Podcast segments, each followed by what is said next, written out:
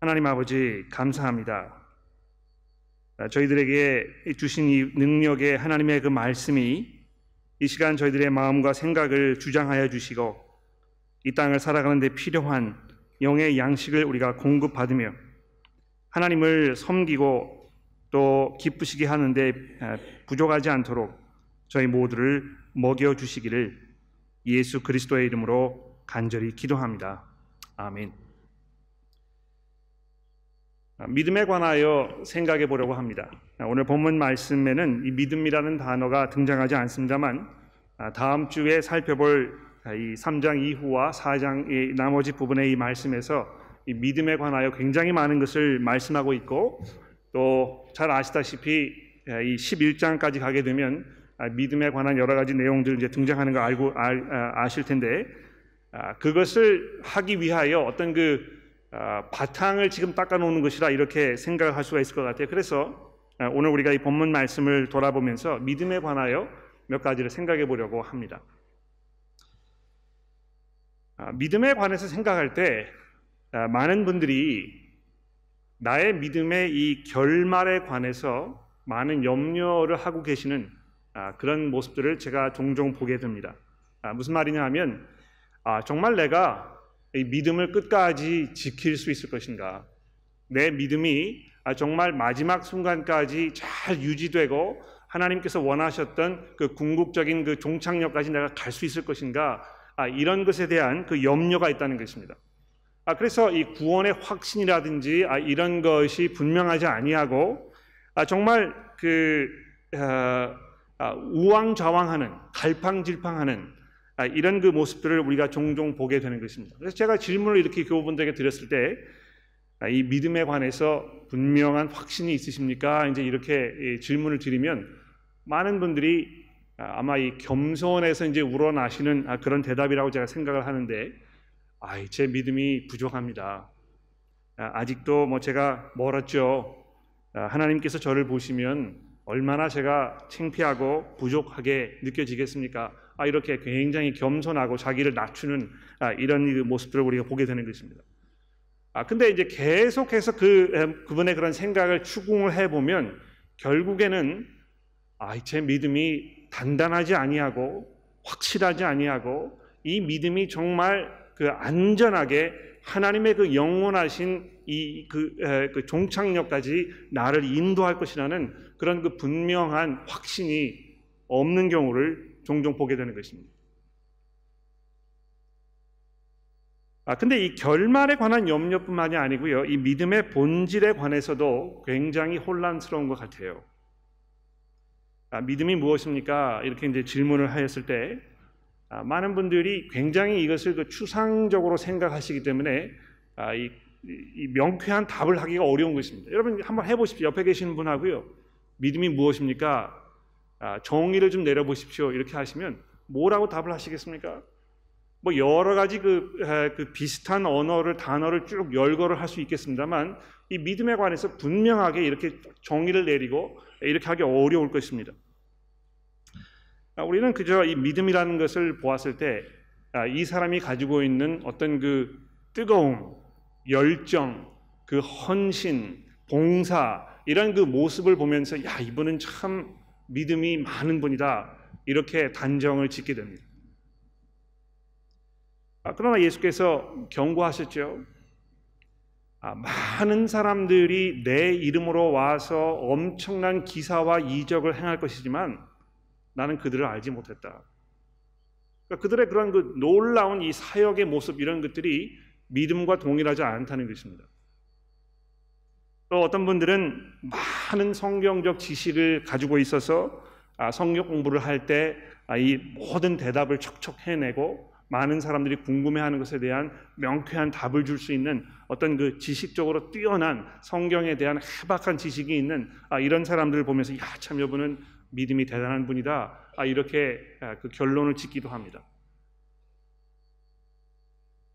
그러나 과연 그것이 성경이 말씀하고 있는 이 믿음의 본질인가 이 문제를 우리가 염려하지 않을 수 없는 것입니다. 아, 이 문제에 대해서 오늘과 다음 주에 걸쳐서 좀 더 심도 있게 한번 다뤄볼 걸 예정에 있는데요. 아, 이 믿음에 관하여 오늘 본문 말씀이 이 두 가지 중요한 권면의 말씀을 우리에게 주고 있습니다. 아, 첫째는 예수를 깊이 생각하라는 그 말씀이고 아, 두 번째는 본문 말씀 맨 마지막 절인 6절에 우리의 이 소망의 확신과 자랑을 끝까지 굳게 잡으라 하는 이 두 가지 번면의 말씀입니다. 이것이 이 우리가 믿음을 생각하는 데 있어서 굉장히 중요한 그런 그 역할을 하기 때문에 이 문제에 대해서 우리가 차례대로 한번 살펴보도록 하겠습니다. 자, 그런데 믿음에 관하여 말하기 이전에 오늘 이 히브리서의 저자가 이 편지를 보고 있는 이 사람들을 어떻게 부르고 있는지 주목해 보십시오. 1절 말씀해 보십시오. 그러므로 함께 하늘의 부르심을 받은 거룩한 형제들아 이렇게 부르고 있습니다. 아니 굉장히 중요한 말씀이에요. 그렇죠? 하늘의 부르심을 받은 이 거룩한 형제들아. 그러니까 이 지금 이 본문 말씀을 처음 받아들였던 이 사람들은요, 아, 예수를 구주로 고백하고 자기의 이 구원에 대해서 분명한 이해가 있고 자기들이 얼마나 하나님의 그 놀라운 은혜를 받은 것인가 이런 것을 이미 이해하고 있는 이런 사람들이라는 것입니다. 그렇죠? 그런데 아, 우리가 이제 오늘 벌써 세 번째 이 히브리서를 진행하고 있습니다만 지금까지 살펴본 이 히브리서의 말씀이 우리에게 어떤 그 권면을 주고 있습니까? 너희가 지금까지 그 아, 누리고 있는 이 하나님의 이 놀라운 은혜, 이 큰 구원, 이것을 등한시 여기지 말고, 즉 너희가 이 부르신 그 부르심, 받은 그 부르심, 하나님의 이 놀라운 은혜, 아, 이것을 깊이 생각해 보라는 것입니다. 그것을 등한시 여기지 말고, 아, 정말 하나님의 이 부르심을 받은 자로서의 그 삶이 무엇인지를 우리가 함께 생각해 보자. 이렇게 말씀하고 있는 것입니다. 여러분과 제가 어떤 부르심을 받았습니까? 예. 아, 이 부르심을 받는다는 것은 아, 자기를 앞으로 내세우는 것이 아니고 전적으로 부르는 사람의 그 은혜, 아, 그 사람의 그 주도권 여기에 달려 있는 것 아닙니까? 그렇죠? 이 부르고 싶은 사람을 부르는 것입니다. 그래서 이 부름을 받는다는 이것이 얼마나 놀라운 특권인지 모릅니다. 내가 뭐 잘나서 내가 특별한 무엇이 있어서 나를 부르시는 것이 아니고 오늘 뭐 이 히브리서 전체를 통해서 우리 우리가 살펴보게 되겠습니다만 죄와 사망의 그 어두운 그늘 속에서 두려움에 떨며 공포 속에서 어찌할 바를 모르면서 갈팡질팡하고 있는 우리들을 하나님께서 무슨 영문이신지 그 은혜 가운데에서 자기에게 부르시기로 작정을 하셨다는 것입니다. 아, 그래서 지난주에 살펴본 이 2장 마지막 절 말씀에도 보시면 아, 이 저자가 우리에게 무슨 권면의 말씀을 하고 있습니까? 2장 아, 14절 말씀을 보십시오. 자녀들은 혈과 육에 속하였음에 그것 또한 같은 모양으로 혈과 육을 함께 지나심은 죽음을 통하여 죽음의 세력을 잡은 자 곧 마귀를 멸하시며 또 죽기를 무서워함으로 한평생 매여 종노릇하는 모든 자들을 놓아주려 하심이니 어, 하나님께서 그 아들을 통하여 여러분과 저를 그 부르신 그 궁극적인 목적 그 이유 이것이 무엇입니까? 여러분들로 하여금 저로 하여금 이 죽음의 공포로부터 해방되어 이제 하나님의 자녀로서 살게 하기 위하여 이렇게 하셨다는 것입니다. 그래서 17절 말씀해 보십시오. 그러므로 그가 범사의 형제들과 같이 되심이 마땅하도다. 이는 하나님의 일을 일에 자비하고 신실한 대제사장이 되어 백성의 죄를 속량하려 하심이라. 그가 시험을 받아 고난을 당하셨은즉 시험 받는 자들을 능히 도우실 수 있느니라.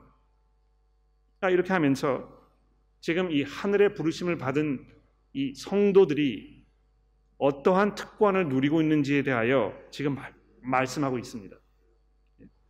여러분과 제가 죄의 속량을 이미 받아서 아브라함의 자손이 되어 죄와 이 죽음의 공포에서 해방되어 우리가 이제 이 영원한 하나님의 그 기업을 소망하면서 살 수 있게 되는 이런 놀라운 변화가 우리에게 주어졌다는 것입니다. 자, 이것을 전제로 하여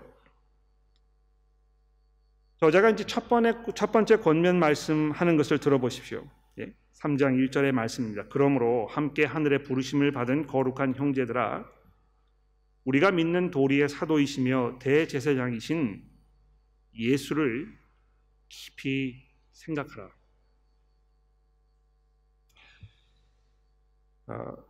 왜 예수를 깊이 생각하라 이렇게 말씀하고 있는지 예, 우리가 이제 살펴봐야 되겠죠. 이 권면의 그 목적이 무엇인가?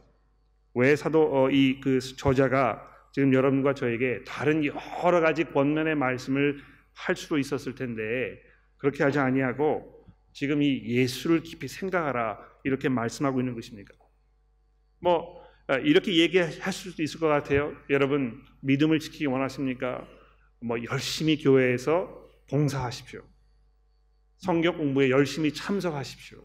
뭐이 남을 섬기고 자기를 희생하는 일에 열심을 내십시오. 전도를 열심히 하십시오. 뭐 이런 그 여러 가지 방법적인 것들을 우리에게 제시해 줄 수 있었지 모르겠는데요. 그렇게 하지 아니하고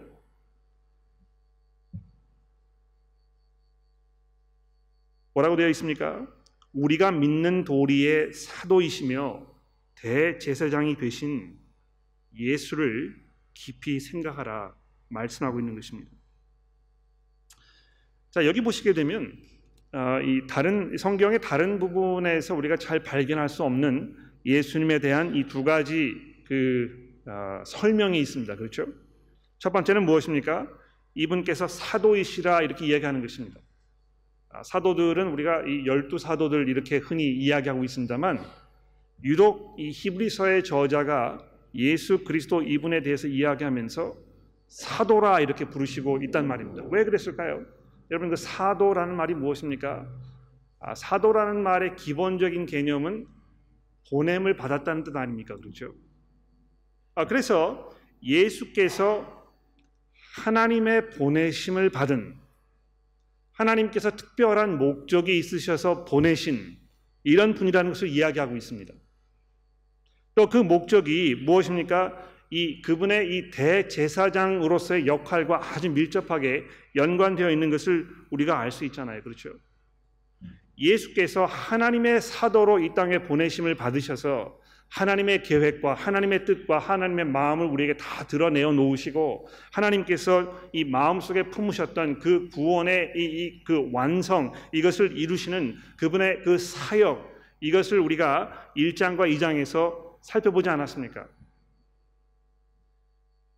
예수께서 하나님의 본체로서 그 영광의 실체로서 이 모든 만물을 창조하신 창조주로서 하나님을 대변하시는 이 대사로서 이 땅에 오셔서 어떻게 하셨습니까? 여러분과 저를 위하여 자기의 목숨을 내어 놓으시고 영단번에 우리의 죄를 해결하셔서 하나님의 보좌 우편에 이제 앉으셨다고 1장이 얘기하고 있습니다. 예수께서 얼마나 신실한 분입니까? 얼마나 이분이 한결 같으신 분이었습니까? 얼마나 이분이 변함이 없으시며 하나님께서 자기에게 주셨던 그 사역을 처음부터 끝까지 흔들리지 아니하고 일괄적으로 결연하게 이 사역을 감당하셨던 것입니까? 어, 제가 수술을 받게 되어 있는 거 아시지 않습니까? 수술을 받으면 누구에게 수술을 받는지가 중요하잖아요. 그렇죠? 아, 이 의사가 얼마만큼의 경력이 있는지, 얼마만큼의 그 성공률이 있는지, 경험이 얼마나 많은지, 아, 이런 걸 다 따져보지 않겠습니까? 믿음이 가는 의사가 있습니다. 그렇지 않아요? 그런데 이 사람이 지금 수술을 잘 할 수 있을지 아, 잘 신뢰가 안 가는 사람이 좀 있어요. 가끔 보면. 근데 예수께서 하신 그 일, 그분의 그 사역의 모습, 이 땅에 계실 때에 그분이 하셨던 그 모든 일들, 그분의 말씀, 이런 것을 보면 우리가 그분을 신뢰할 수 있다는 것입니다. 정말 믿음이 가는 것입니다. 오랜 세월 동안 모진 풍파를 견디어 내오면서 흔들리지 아니하고 한결같은 한 걸음을 걸어가는 사람들을 보면서 우리는 많은 신뢰를 갖게 됩니다. 어, 그래서 오늘 본문 말씀해 보시면 예수께서 2절 말씀에 자기를 세우신 이에게 신실하셨다 이렇게 말씀하잖아요. 그죠? 자기를 세우신 이 성부 하나님 어떤 특별한 목적이 계셔서 그 아들을 이 땅에 보내셨는데 그 보내신 분의 그 뜻 이것을 완성하기 위하여 신실하게 그것을 감당하셨던 이 예수 그리스도 그분을 생각해 보라는 것입니다.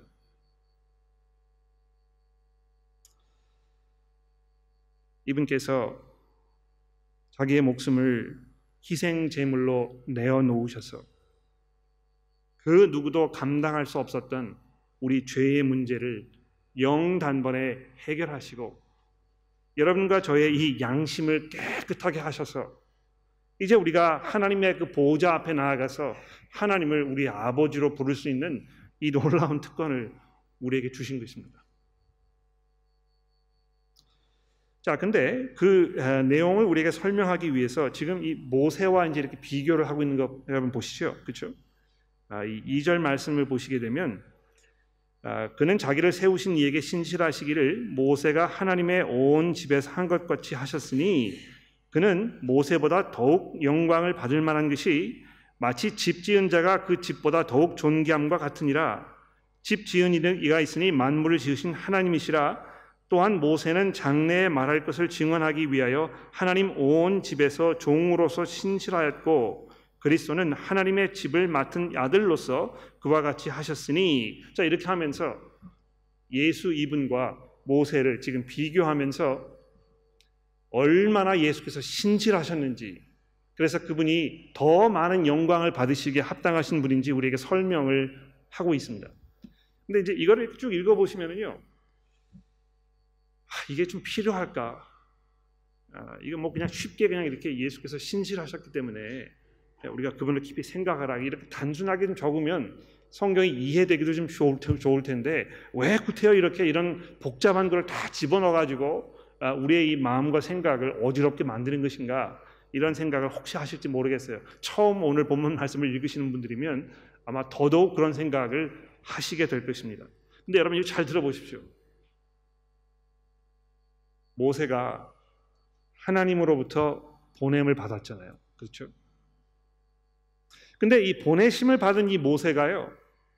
하나님께서 자기에게 주신 그 사명을 감당하기 위해서 얼마나 모진 그런 그 고통과 연단의 시간이 있었습니까?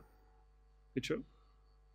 아, 특히 이제 오늘 이 본문 말씀 여기 이제 이 개혁 개정 성경에는 이것을 우리가 분명하게 딱 이렇게 짚기가 조금 어려운데 아, 5절 말씀해 보시면 아, 모세가 온 집에서 종으로서 신실하였고 되었는 이것은 민수기서 12장 7절의 말씀을 지금 인용하고 있는 것입니다. 뭐 나중에 집에 가셔서 민수기서 12장 7절 말씀을 보십시오. 거기 보시면 하나님께서 모세를 평가하시면서 모세가 아, 이 나의 집에서 신실한 종이었다 이렇게 설명하는 부분이 등장합니다. 근데 재밌는 것은요. 민수기서 12장의 이 그 앞뒤로 흐르는 그 사건이 무엇인지 아십니까? 지금 이스라엘 백성들이요. 애굽에서 나와 가지고 광야에서 지금 그 생활을 하면서 먹을 것이 없고 마실 물이 없으니까 모세에게 계속해서 불평하고 있는 것입니다. 왜 우리를 여기 이렇게 이, 이, 이 사막으로 끌고 와가지고 우리를 이렇게 고생시키게 만드느냐? 차라리 우리가 애굽에 있었으면 그래도 먹을 것은 있고 마실 물은 있었을 텐데 왜 우리가 여기서 이렇게 고생하고 있느냐? 다시 우리가 돌아가자. 이렇게 해서 모세를 얼마나 핍박하고 이 곤경에 처하게 했는지 모르는 것입니다. 근데 그것뿐만이 아니고요. 12장 1절에 보시게 되면 모세의 형이었던 아론과 그의 동생이었던 미리암이 이제 모세의 권위에 도전하여 모세만 뭐 이 리더십이 있느냐? 아마 우리가 그것을 더 잘할 수 있을 것이다. 이렇게 해서 모세의 이 권위에 이제 정면 도전하는 이런 장면이 등장합니다. 얼마나 모진 시간이 있었는지 몰라요. 그러나 모세가 그것을 끝까지 참은 것입니다. 잘 인내한 것입니다. 얼마나 겸손으로 이 그 어려운 시간들을 잘 인내한 것인지 모르는 것입니다. 아, 그런데 하나님께서 이 민수기 12장 7절에서 아론과 또 미리암과 온 이스라엘 회중들을 다 불러 모으시고 이제 하나님의 그 마음을 드러내시지 않습니까?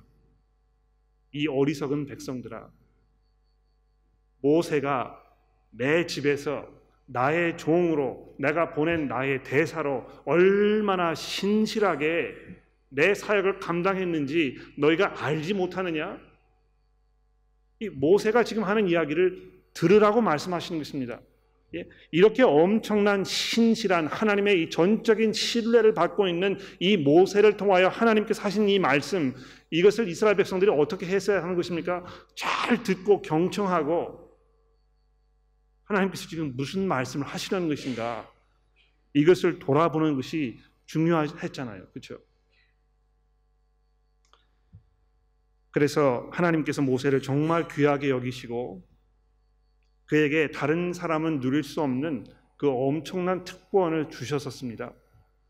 모세가요, 다른 사람과 다르게 하나님을 대면하여 얼굴과 얼굴을 맞대고 하나님과 이야기하였다 이렇게 얘기하잖아요. 그래서 신의 산에서 이 십계명을 받은 후에 땅에 내려왔을 때 그 얼굴에 이 하나님을 만난 그 광채가 너무 찬란하게 비쳐가지고 사람들이 모세의 얼굴을 바라볼 수가 없는 그래서 이, 이, 이 면사포를 쓰고 있을 수밖에 없는 아, 그런 일이 있었다고 성경이 우리에게 증거하고 있습니다. 그런데 그렇게 모세가 신실하게 자기의 사역을 감당하면서 엄청난 그런 하나님의 영광을 누렸는데요.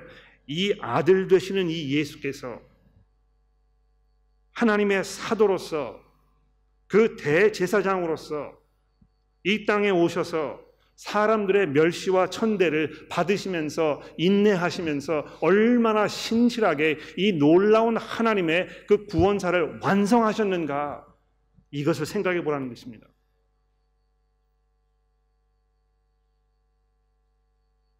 여기 이 예수를 깊이 생각하라 하는 아, 이 권면의 말씀이 약간 좀 추상적으로 들리지 않습니까? 그렇죠? 어떻게 하는 게 예수를 깊이 생각하는 것인가? 어, 제가 지금도 기억나는데 아, 그 제가 알던 어떤 분 집에 가면 예수님의 초상화가 이렇게 집에 걸려 있어요. 뭐 예수님의 초상화가 이제 시중에 많이 돌아다니지 않습니까? 그렇죠? 아 근데 뭐 이렇게 금발을 하시고 파란 눈 아, 마치 그 어, 영국 사람처럼 생긴 그런 예수님 이렇게 사진을 딱 걸어 놓으시고 아, 그분이 이제 하시는 그 일, 일은 아침에 일어나서 그 사진을 이렇게 바라보는 것이라는 것입니다. 야, 참 예수님 잘생겼다. 아, 얼마나 저렇게 온화하고 인자하게 생기셨을까. 글쎄 뭐 아, 사진에 그, 그, 그, 이 그림에 걸려 있는 그 예수님이 실제 예수님의 모습일 리도 없습니다만 아, 예수님께서 항상 그렇게 인자하고 온화한 아, 그런 얼굴만 하고 계셨는지 그것도 의문입니다. 그렇죠? 아, 이 복음서를 읽어보세요. 예수께서 시작부터 끝까지 전투를 벌이고 계시잖아요.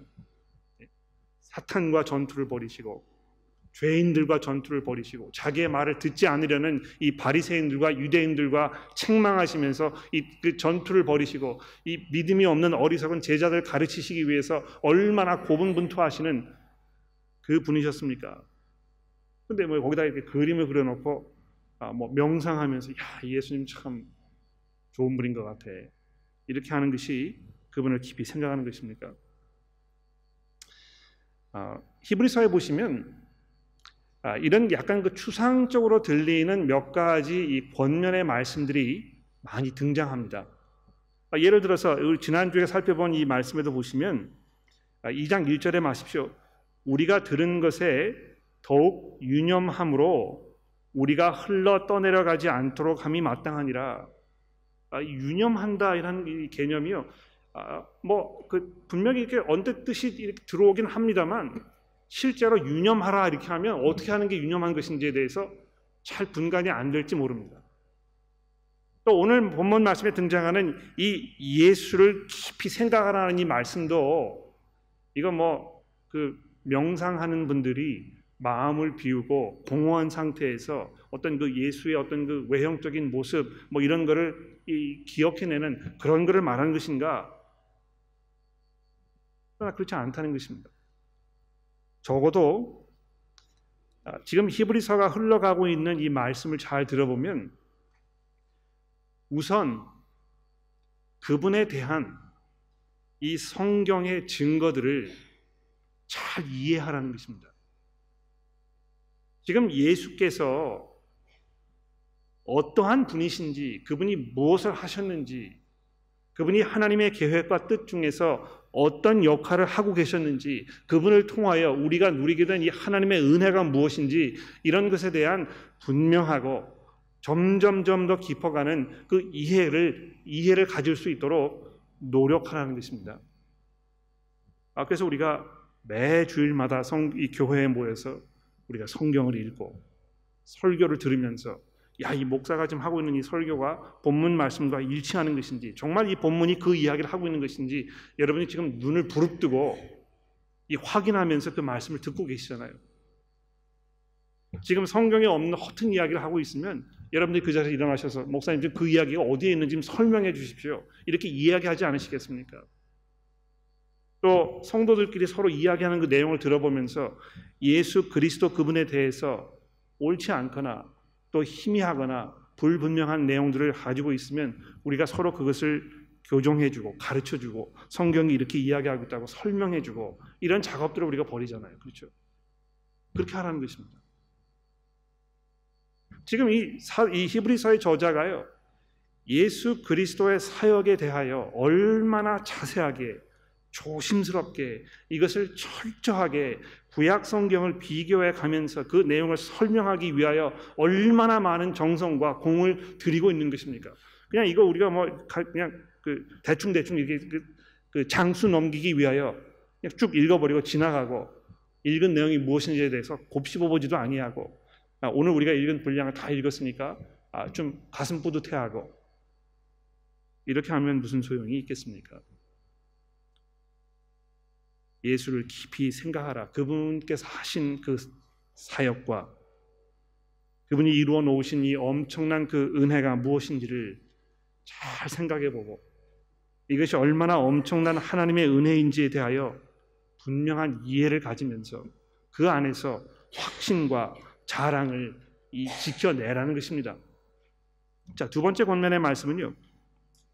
이 맨 마지막 부분에 있는 그 말씀인데 우리가 소망의 확신과 자랑을 끝까지 굳게 잡고 있으면 우리가 하나님의 집이라 이렇게 지금 얘기하고 있습니다. 아, 이스라엘 백성들이 하나님의 집이었지 않습니까? 그렇죠? 집안 뭐 이렇게 설명하면 될 것 같아요. 다 이스라엘 백성들이 하나님의 아들들이었기 때문에 그 회중 이스라엘 백성들 이 사람들이 하나님의 집안 사람들이었습니다. 그렇죠? 근데 그 집안에서 모세가 종으로서 하나님의 그 집주인 집주인이신 하나님의 종으로서 그 사역을 잘 감당하였는데 여러분과 제가 이제 하나님의 집이 되었다는 것입니다. 그리고 그 집 주인의 아들이신 예수 그리스도께서 지금 이, 이 모든 영광과 권세를 지금 누리고 계시는데요. 그 집의 일원이 되기 위해서는 우리가 어떻게 해야 된다고 얘기하고 있습니까? 우리가 소망의 확신과 자랑을 끝까지 굳게 잡고 있어야 한다는 것입니다. 여기 이제 그 확신과 자랑이라는 단어가 등장하고 있는데요. 우리가 확신하는 바, 우리가 자랑해야 할 바, 그 내용물을 지금 얘기하고 있는 것입니다. 여러분과 제가 확신하고 우리가 자랑스럽게 생각하는 그 내용이 무엇입니까? 지금 이 히브리서 저자가 그것을 지금 우리에게 계속 설명해 주고 있잖아요. 예수께서 얼마나 놀라우신 분인지. 하나님께서 그분을 통하여 얼마나 엄청난 은혜를 우리에게 베푸셨는지. 그래서 지금 우리가 어떤 그 특권을 누리고 있는지, 우리에게 주어진 이 구원이 얼마나 놀라운 것인지 이것을 우리가 알고 있잖아요. 그렇지 않습니까? 또 그래서 그것을 우리가 자랑스럽게 생각합니다. 내가 그리스도인이고 하나님의 자녀로 부르심을 받아서 이 영원한 하나님의 은혜 가운데 지금 내가 평안을 누리면서 살고 있다는 이 복음의 그 약속 이것을 굳게 붙잡고 다른 데로 한눈을 팔지 않으며 다른 것을 삶의 목적으로 생각하지 않는 이런 삶을 살라고 말씀하고 있는 것입니다. 아, 여러분 그 이 복음이라는 것이 그런 면에서 우리가 필요한 어떤 그 유일한 하나님의 해결책이고 하나님의 묘약이고 이 모든 문제를 해결하는 하나님의 대답입니다. 우리가 복음을 알고 있으면 하나님께서 우리를 구원하셔서 자기의 백성으로 삼으시고 끝까지 안전하게 하나님의 그 보좌 앞으로 나아갈 수 있도록 우리를 인도하실 것이라는 이 복음의 약속 이것을 우리가 아주 분명하게 알고 있으면 아무런 문제가 되지 않는 것입니다. 자, 근데 어, 여기 중요한 것은요. 그냥 확신과 자랑을 끝까지 붙잡으라 이렇게 얘기하지 아니하고 그 앞에 무슨 단어를 지금 듣고 있습니까? 무슨 단어이죠? 소망에라는 단어를 쓰고 있잖아요. 그렇죠? 그러니까 이 히브리서 저자가요. 그냥 뭐 생각나는 대로 마음껏 그냥 뭐이 우리가 잘 알고 있는 단어들을 막 끄집어다가 이렇게 막 섞어 가지고 이렇게 이야기하는 것이 아니고요. 이 확신과 자랑에 대하여 이야기하면서 그 앞에다가 소망이라고 쓰고 있는 그 분명한 이유가 있는 것입니다. 왜 그렇습니까? 지금 우리가 이 확신하고 자랑하고 있는 그 내용이 있잖아요. 우리가 하나님의 자녀가 되고 죄의 용서를 받아서 이제 영원한 하나님의 그 집안의 일원이 되었다는 이 사실. 그런데 그것이 우리가 지금 현실적으로 누리고 있는 우리의 현실입니다만 동시에 우리가 장차 그 받아야 할 우리의 기업의 일부분이라는 것입니다. 예, 미래적인 면이 있다는 것입니다. 우리가 이미 하나님의 은혜 가운데 있고요. 우리가 이미 하나님의 그 구원을 누리는 이 놀라운 특권 속에 있습니다만 동시에 예수께서 이 땅에 다시 돌아오실 때에 우리가 누릴 그 모든 것들에 대한 분명한 완성, 성취 이것이 있을 것이라는 것입니다.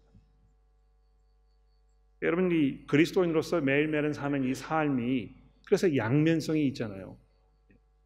이미 우리가 하나님의 자녀라는 부르심을 받았습니다만 아직 우리가 이죄 가운데 있고 죄의 속성을 아직 완전하게 버리지 못하였고 우리의 육체가 죽음을 당할 것이고 그래서 이, 이 소망을 지금 우리가 이 붙게 붙잡으면서 하나님의 약속이 성취될 그 때를 지금 기다리고 있는 것입니다. 그러니까 그 기다림의 그 시간 이것을 우리가 어떻게 지낼 것인가, 어떻게 견디어낼 것인가, 이것을 잘 생각해 보면 예수를 깊이 생각하고 그분께 돌아서는 그 일이 얼마나 중요한 것인지 이제 우리가 좀 이해할 수 있게 되는 것입니다. 여러분 그 이스라엘 백성들의 경우를 생각해 보세요. 그들이 시내산 앞에 나아갔을 때에 하나님과 이 계약을 맺으면서 내가 너의 하나님이 되고 너희가 나의 백성이 된 것이다. 옛다 여기 십계명 나의 율법 여기 있지 않느냐? 이것이 너와 나 사이에 맺는 이 계약의 이 계약서다. 어, 이렇게 해서 그들이 얼마나 놀라운 하나님의 그 구원의 은혜 가운데 들어갔는지 모릅니다. 그런데 그들의 그 궁극적인 종착역이 시내산 앞이 아니고요. 약속의 땅인 가나안 땅이었잖아요. 그래서 40년 동안의 그 여정이 있었는데요. 그 여정을 잘 순종으로 믿음으로 인내함으로 잘 걸어 거쳐가는 이것이 이스라엘 백성들에게 중요한 것이었고 그것을 잘 하기 위하여 그들이 무엇을 했었어야 되겠습니까? 매일매일 하나님의 말씀을 듣고 그 말씀을 믿음으로 순종하고 그 소망을 잊지 않으면서 그 목적지를 향하여 계속해서 투벅투벅 걸어가는 것이었습니다. 그들에게 얼마나 많은 유혹이 있었는지 모릅니다. 먹을 것이 부족하고 마실 물이 없고 주변에서 이 뭐 광야의 어떤 그 추위와 이, 이, 이, 야생 동물들의 위험, 주변 국가들의 그런 어떤 그 도전 이런 것들이 그들로 하여금 움츠러들게 하고 두려움 가운데 있게 하고 야 이거 우리가 정말 안전한 것인가? 애굽으로 돌아가야 되는 것이 아닌가? 그때 그 삶에 누렸던 어떤 그 좋은 것들 물론 노예였습니다만 먹고 입을 것이 있긴 있었잖아요. 그러나 그것들을 다 던져버리고 우리 믿음의 사도이시며 대제사장이신 예수 그리스도 그분께서 지금 우리를 위하여 이루신 그 엄청난 사역을 깊이 생각하고 그 소망을 굳게 붙잡으라고 우리에게 격려해 주고 있습니다. 믿음이 무엇입니까? 첫째로는 인내하는 것입니다. 믿음의 아, 어떤 그 구체적인 표현을 우리가 얘기한다면 끝까지 인내하는 것입니다. 뭐 그런 표현 우리가 많이 듣잖아요. 이 신앙생활이라는 것은 100m 단거리 경주가 아니고 아, 이 42km에 해당하는 그 마라톤 경주이다. 그래서 막 반짝하면서 모든 것을 순간에 다 쏟아부었지만 나머지 이 남은 그 기간 동안 이 걸어갈 힘이 없어가지고 이 포기하는 그런 삶을 살지 말고 꾸준히 가라는 것입니다. 그래서 믿음이 인내하는 것입니다. 인내하는 것이 얼마나 어려운 것입니까? 예수께서도 경고하셨잖아요.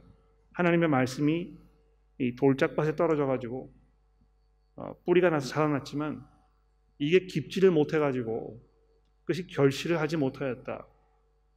가시덩굴에 빠졌는데 이 싹이 돋아나고 이게 올라왔지만 그 주변에 있는 어떤 다른 염려들 이런 것이 그것을 휩 감싸 가지고 거기에서 더 자라지 못하고 열매를 맺지 못했다더라.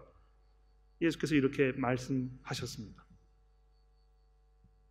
여러분과 제가 하나님의 나라를 소망하면서 이미 엄청난 은혜를 우리 등에 짊어지고 그것을 누리는 사람으로서 이제 우리에게 주어진 그 책임이 있는 것입니다.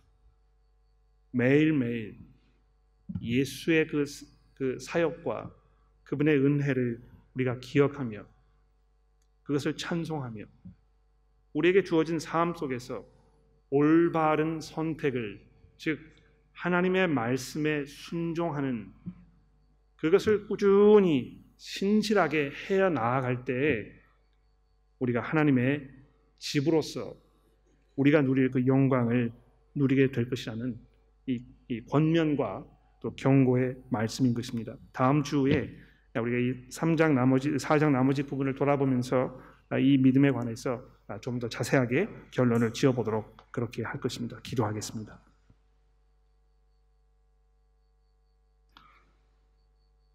하나님 아버지